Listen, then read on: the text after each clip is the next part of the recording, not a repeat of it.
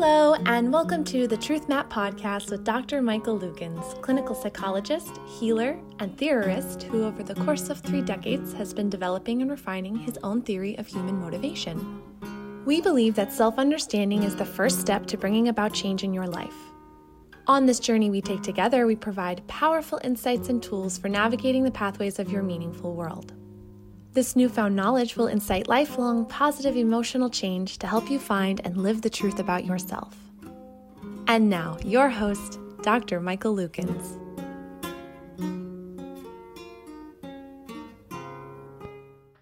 Gaslighting. Some people might ask, why would anybody do that to somebody else?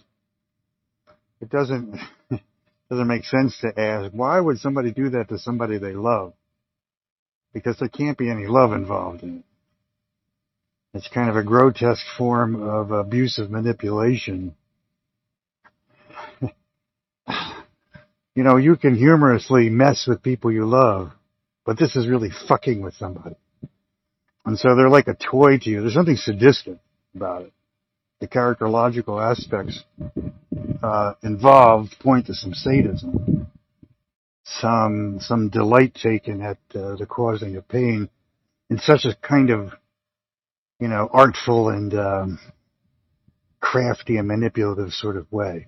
So you you look at the motive of the gaslighter and you look at the process of the gaslightee.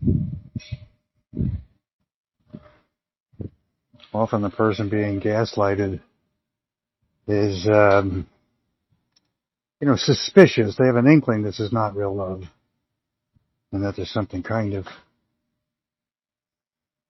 eerily wrong with it or bizarrely wrong with what's going on. But, you know, let's say the person has uh, a small to moderate level of their own uncertainty about their sanity or their take on reality or their point of view, the validity of their point of view. So not everybody's as vulnerable as everybody else to it happening. At least not in terms of, you know, the, the, the, the picture we have of the person that's chronically doing this to, with the goal of completely undermining the sanity of the other person. So contempt to the point of sadism is really what we're talking. And then you look at like why the contempt, well, I don't know, that, that, that's kind of interesting if you really want to study this gaslighter or that gaslighter.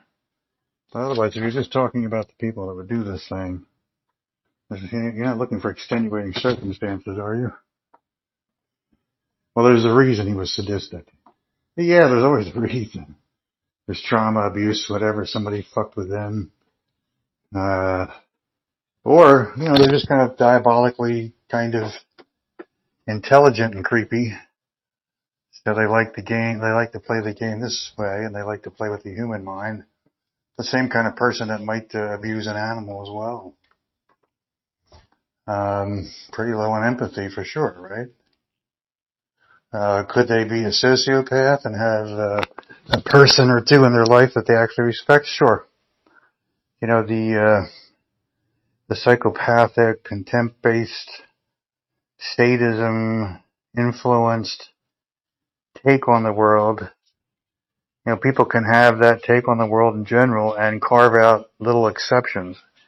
Now, there's little exceptions, of course. Those people are all at risk should they somehow get on the shit list of the gaslight.